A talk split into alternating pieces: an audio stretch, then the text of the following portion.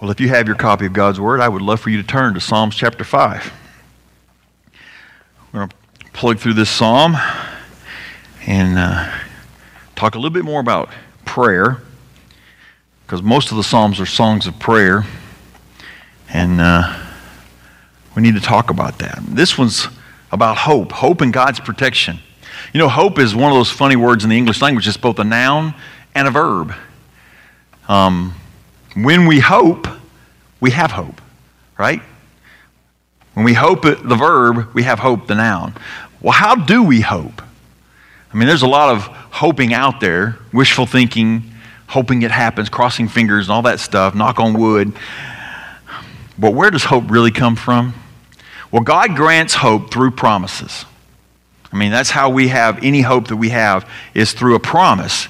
And His promises are sure. And His promises can make all of our despair fade into joy because of His promises. This particular prayer in Psalms 5 is, is a prayer to God worshiping and adoring, but it's also asking for help. Asking for help against some adversaries and some situations with some adversaries, which I'm sure most of us can raise our hand and say we face that at times. Well, David portrays this sin, he portrays sin that they're doing in the truest sense related to God's perspective and how God protects against it. Let me read the passage, then we'll talk about it some more. Psalms chapter 5, starting with verse 1. Listen to my words, Lord. Consider my sighing. Pay attention to the sound of my cry, my King and my God, for I pray to you. In the morning, Lord, you hear my voice. In the morning, I plead my case to you and watch expectantly. For you are not a God who delights in wickedness. Evil cannot dwell with you. The boastful cannot stand in your sight. You hate all evildoers. You destroy all those who tell lies. The Lord abhors violent and treacherous people. But I enter your house by the abundance of your love, faithful love. I bow down toward your holy temple in reverential awe of you. Lord, lead me in your righteousness because of my adversaries. Make your way straight before me. For there is nothing reliable in what they say. Destruction is within them. Their throat is an open grave. They flatter with their tongues. Punish them, God. Let them fall by their own schemes. Drive them out because of their many crimes, for they rebel against you. But let all who take refuge in you rejoice. Let them shout for joy forever. May you shelter them, and may those who love your name boast about you. For you, Lord, bless the righteous one. You surround him with favor like a shield. Let's pray. Father, this is a hopeful prayer.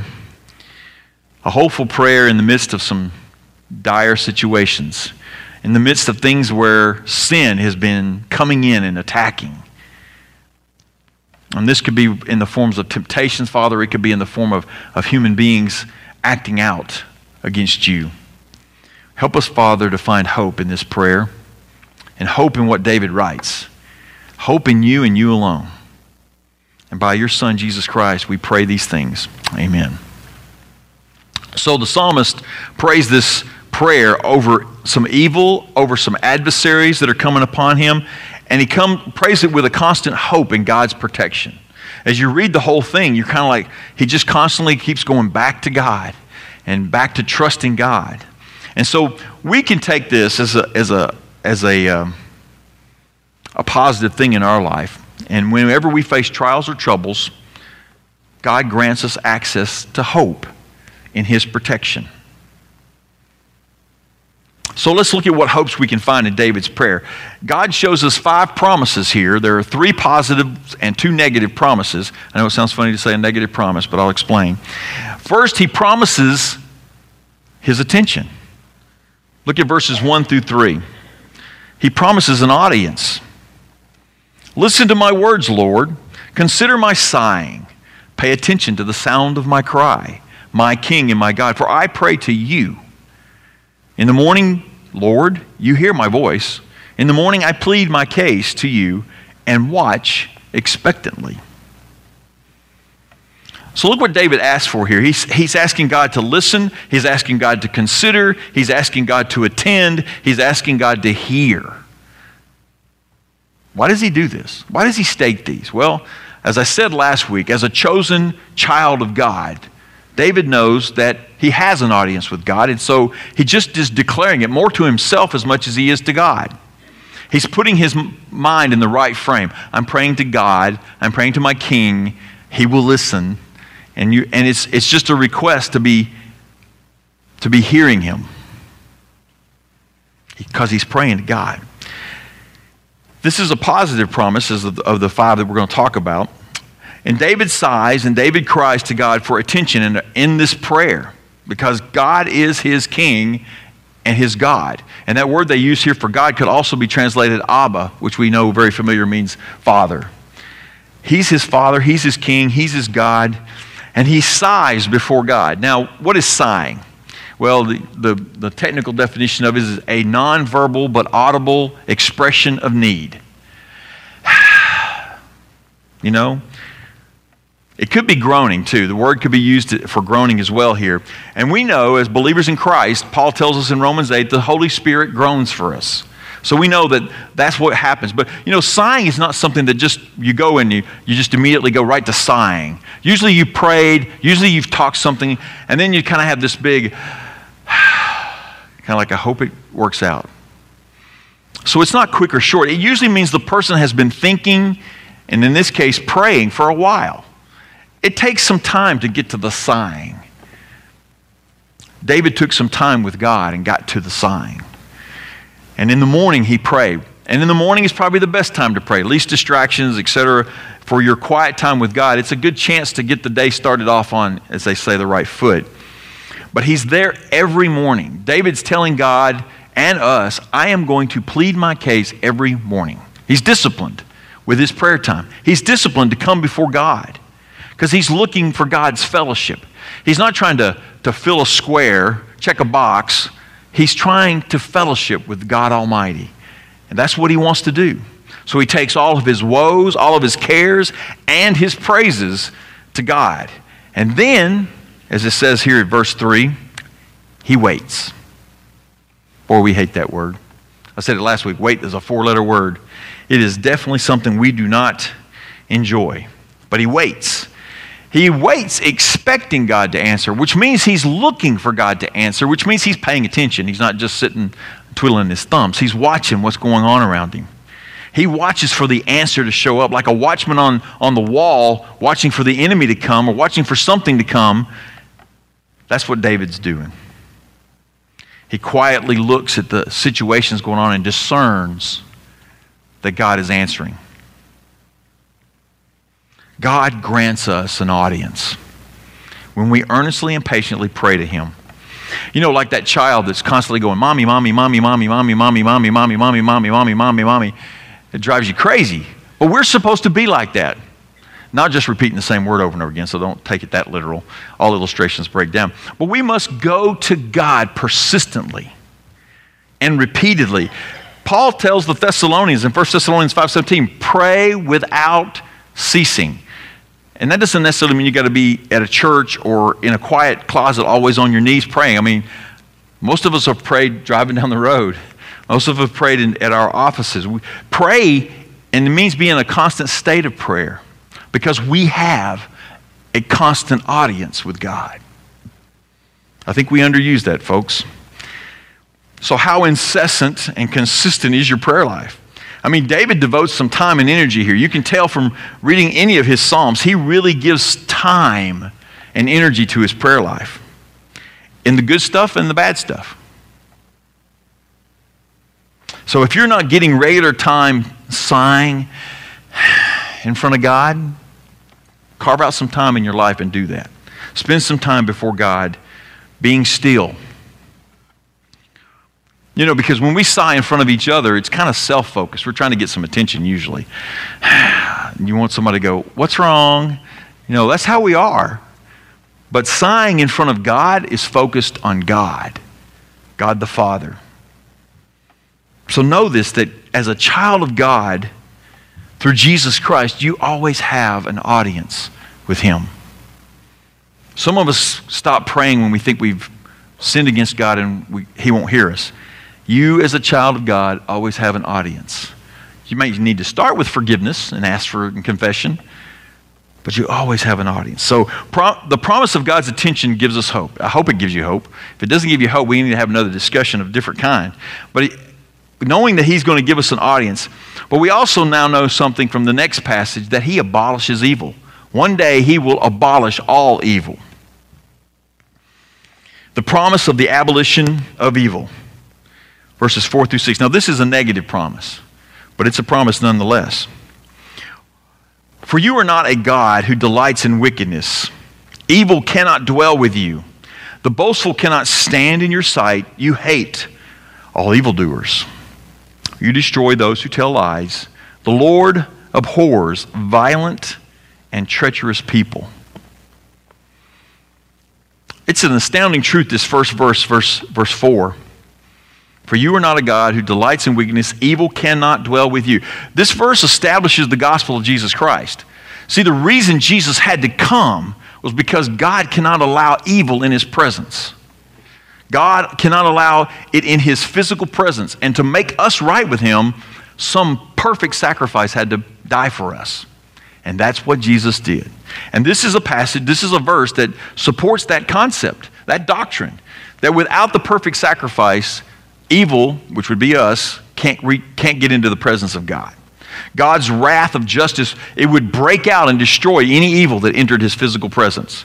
So God sent Jesus to fulfill that perfect sacrifice. And his death and his burial filled that sentence against humanity for all who believe. God loved us that much.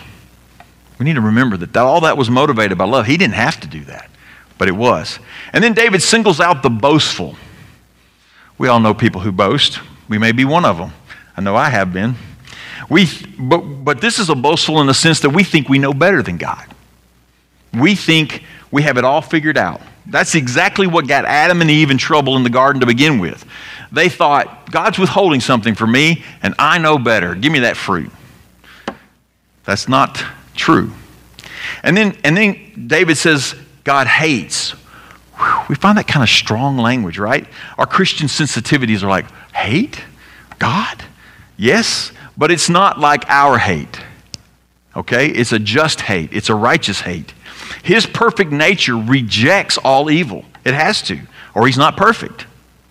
So all infractions against his commands and his law are rejected by his, pre- his character. He does hate all evil and all evildoers who will not repent. And then he talks about the liar. The liar, especially, he invokes God's anger because God, because truth is God's foundation. I mean, it started in the garden. Satan attacked God's word with lies. The liar especially invokes God's anger. Deception leads to so many other crimes against God. When we're hiding and ducking from the truth, we're creating an environment where evil can grow where our sin life will get out of control. And then he finishes up with God abhorring the violent and the treacherous against his truth and his word. God abhors them. Just a fancy word for hate because he is righteous. And his hatred and his intolerance will abolish all evil one day. He's already won it at the cross. He's already defeated Satan. Satan already knows he's been beat. But he's going to continue to, to wage his silly little war but that promise that evil will be abolished one day gives us hope. Gives us hope. You know, when help arrives, we have hope. You know, a storm passes, the illness is healed, the need is met. This is what the abolition of evil will feel like, but better. And this is what John writes in Revelations 21. You should read Revelations 21 sometimes when you're depressed because this really helps the heart of a believer. And I heard a loud voice from the throne saying, Behold, the dwelling place of God is with man. He will dwell with them, and they will be his people. And God himself will be with them as their God. He'll be physically present with us. There will be no evil there. He will wipe away every tear from their eyes, and death shall be no more. Neither shall there be mourning, nor crying, nor pain any more. For the former things have passed away. I mean, let that sink in. The former things, all things that you think of right now that are just hard on you, gone, abolished. All evil and the trials of evils, they'll be gone. We'll be in a different setting. But until then, we have to tolerate evil. And humanity tolerates evil and even tries to overlook it sometimes because we're comfortable with evil a lot of times. But God cannot do that. Many lost people will, will, will, will use the excuse of not believing in Christ because they're like, how come God can't forgive? How come God can't overlook this or allow this? Or why does God have to kill somebody to pay for my sins? Why do I have to believe in Jesus? Well, it's because God's holy, perfectly holy. And when we expect God to just overlook evil, we're expecting this from a holy God. It means we fully don't understand the substance and character of God.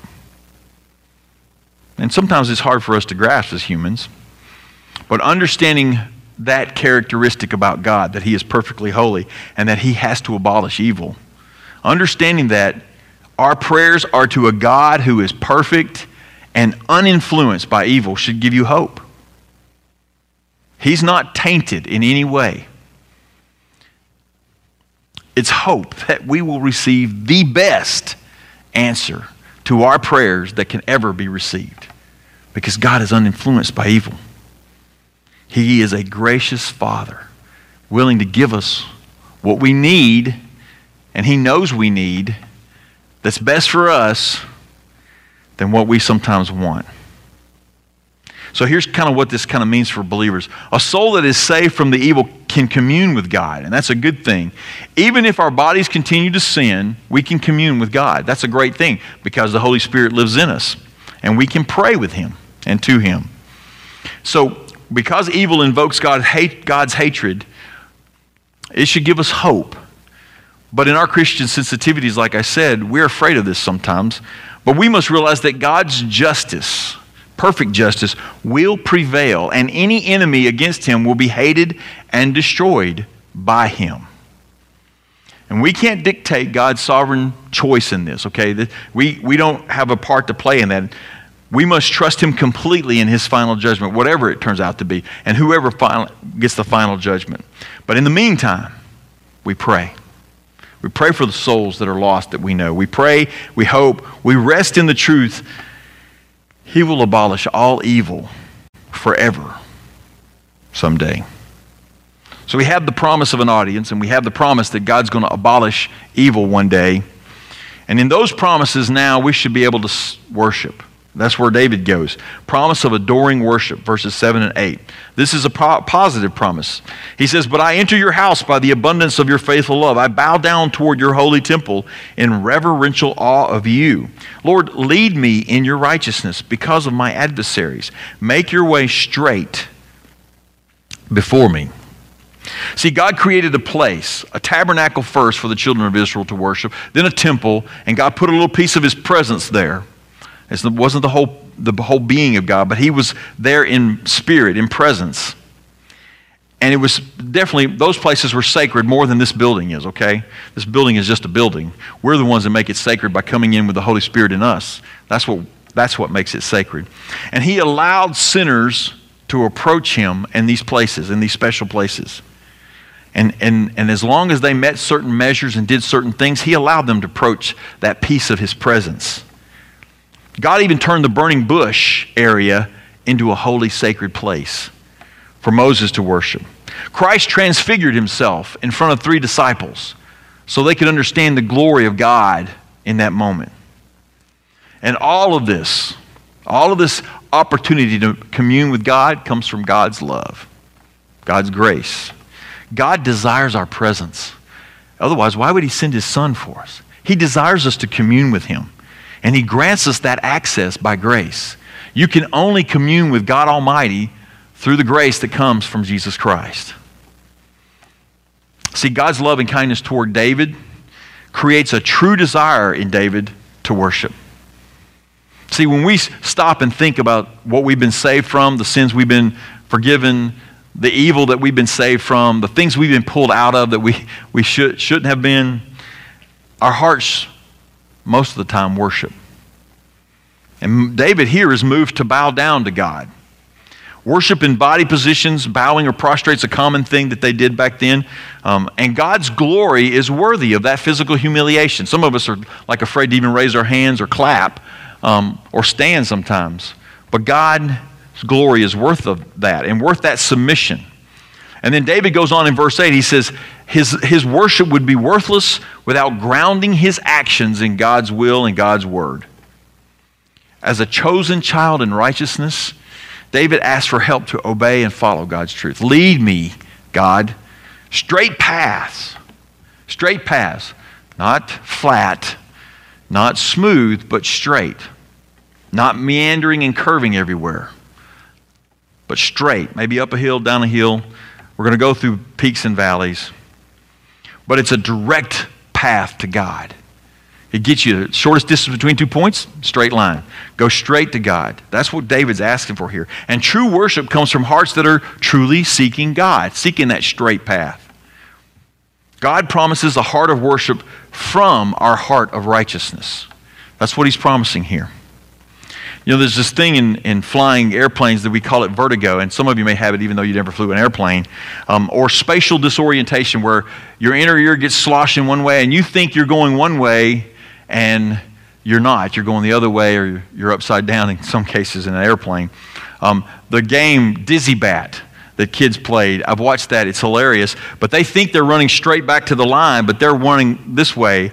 That's kind of what worship is like when we get our motives wrong about worship. Our worship then kind of has some vertigo. We're, we're thinking we're worshiping, but we're really kind of meandering around. We're not adoring God. And that's kind of a spatial disorientation for worship. Jeremiah prophesied, You will seek me and find me when you seek me with all your heart.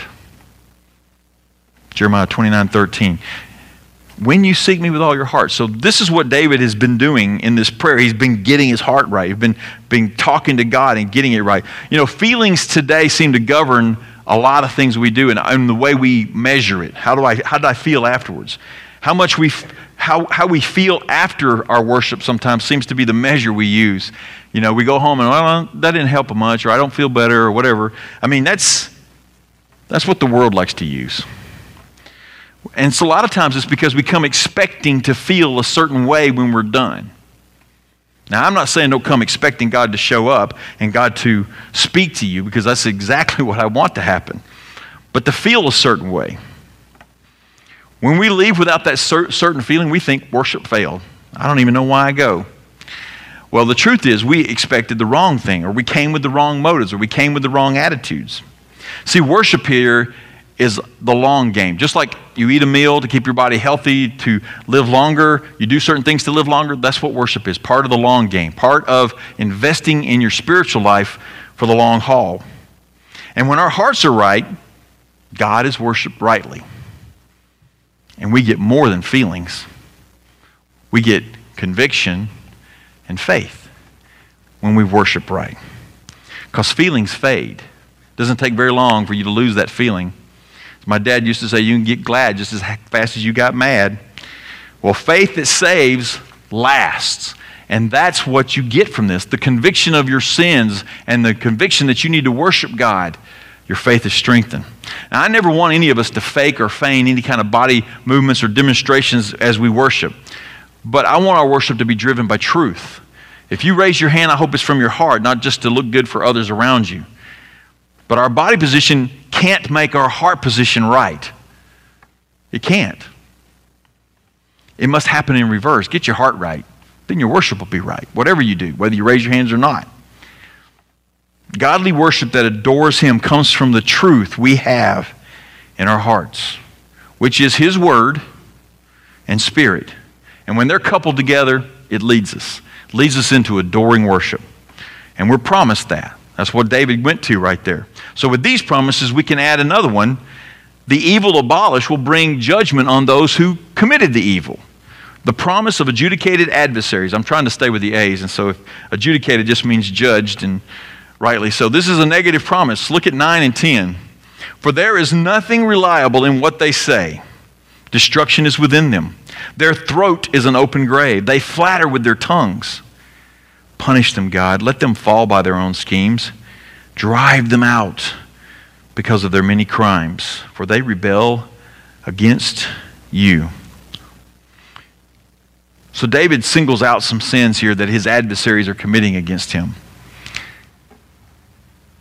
These sins seem to revolve around a common theme words, language, speaking, and truth. So words can bring life or death to a lot of people.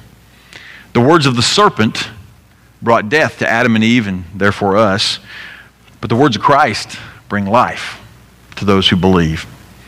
And God does, he really detests the distortion of his truth, okay? He really detests, he lists lying as one of the most abominable things that can happen. It makes just about every list of sins in the Bible somewhere along the way deceit, lying, falsehoods. He hates lying. And the misuse or disregarding of truth will bring punishment. Maybe now, maybe later, maybe at the end. David's asking for their schemes and their plans, all their manipulation of things to just fail. But in the end, all of them will fail. In the end, all of us, will, our lives will be found out. And then in verse 10, David, David says, I want them away from my people. Drive them out. And, and, and out of the covenantal community of Israel. That's, that's David's thought because he's the king of Israel. He's the king of all of Israel.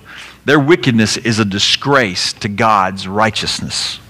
And if you read through the books of, of Exodus, Leviticus, Numbers, Deuteronomy, I know it's tough sometimes, but you notice a lot of the sins that God says when they commit them, what they're supposed to do, cast them out of the camp. It doesn't mean kill them necessarily. Always put them out. That's what David's asking for here. Get them away from my people. Their rebellion, their disobeying God's word will face a judgment and a punishment of eternal hell.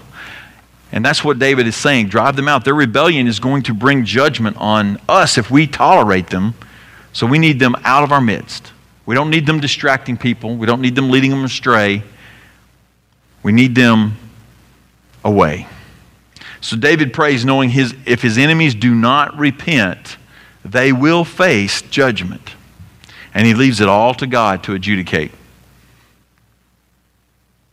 You know, when our justice system fails, and it does at times, sometimes it seems to, but sometimes it does, we, we get real upset. And a lot of people are real upset. But we need to realize one thing it's a human institution. And humans are not infallible. We are prone. Now, some of it is malicious, but sometimes it's just a mistake. But God's justice, it never fails. God's justice will roll on like mighty waters, as Amos says. He will get his retribution for sin from those who refuse his son. He's made it clear. And so we should kind of take a, okay, God, we're going to leave it in your hands attitude about our enemies. Romans 12, 19, Paul says, Beloved, he's writing to the church, never avenge yourselves, but leave it to the wrath of God.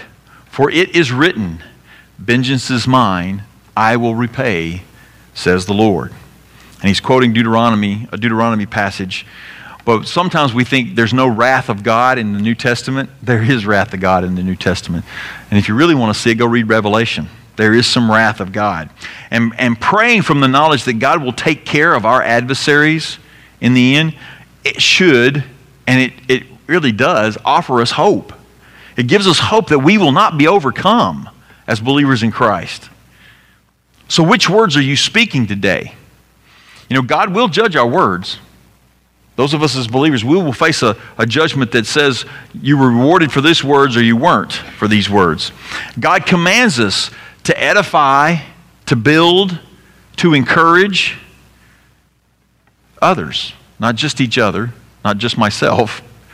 Remember Ephesians 4:15, we memorized it a few months ago, but speaking the truth in love let us grow in every way into Him who is the head, Christ. Anger and violence over what someone says about us should not be our reaction. God will handle it. God will handle it. False accusations and slander, I know they hurt, but God's grace lifts us above it. So give it to God.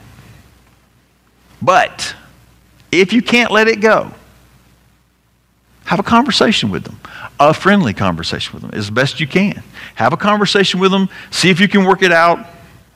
If the outcome is not what you want, give it to God again. We are in a prayer, right? We're in a prayer psalm here. So give it to God and let Him handle it. If you can part just agreeing to disagree, that's a good, that's a good thing. Remember who you are in Christ as a child of God and let that identity prevail in your mind when you're having these discussions or when you're feeling like you've been slandered. And when you confront your adversaries, remember who you are. You're a child of God. They got nothing on you. If you've sinned, you need to admit it. If you've done someone wrong, make retribution, repentance, confession, say, say so, own it, and move on. Pray for your enemies, Jesus said. And Jesus had enemies worse than any of us have ever had. They killed him under false accusations, false charges. And David does pray for his enemies with trusting in God to rectify the situation in the end. So these promises now will lead us to a final resting place. This is the last promise promise of gaining asylum in grace, a peaceful place. God promises us a haven in Him. This is a positive promise. Look at verses 11 and 12. I've noticed reading through the Psalms that a lot of the prayers end with something like this in some kind of like back to what I'm going to get in, in, in, in God. But let all who take refuge in you rejoice. Let them shout for joy forever. May you shelter them and may those who love your name boast about you. For you, Lord, bless the righteous one. You surround him with favor like a shield. Wow. Look at all the, the grace there. No matter the difficulties that David faced, he knows in prayer the place of grace he will find. He knows he's going to find a place of grace. There's a lot here refuge, shelter, blessing, shielding belong to those. Who? Who are those? Those are the ones who relish in joy over God. Love God's name. They are righteous by God's standard. These are not arbitrary people. These are the ones who are following that straight path to God. They are living for God. They are loving God. They're communing with God. David pictures a place here for all of God's children to dwell, a sanctuary of grace. I mean, we all like grace. Grace gives you what you don't deserve. Mercy doesn't give you what you do deserve, but grace gives you what you don't deserve. And those who trust God completely can have that sanctuary of grace. And when we accept God's grace, we can love Him and we can boast about Him and we can tell others about Him and all He's done for us. Who are the righteous ones? David says here in verse 12 the righteous ones. Well, in David's time, these were the ones who executed God's law in faith for the Messiah. Because everybody that did the laws and maybe obeyed all the laws to the letter, their hearts weren't changed and they weren't hoping in a Messiah. They were just hoping to please God and look good. And, and Jesus confronted a lot of that while he was here on the earth. That's who the righteous ones were in David's time. Now, it's those of us who have faith in Jesus Christ. We have the Messiah. We've seen the Messiah. He has come and dwelt and made a way for forgiveness for us. We can dwell in this peaceful asylum of God's amazing grace.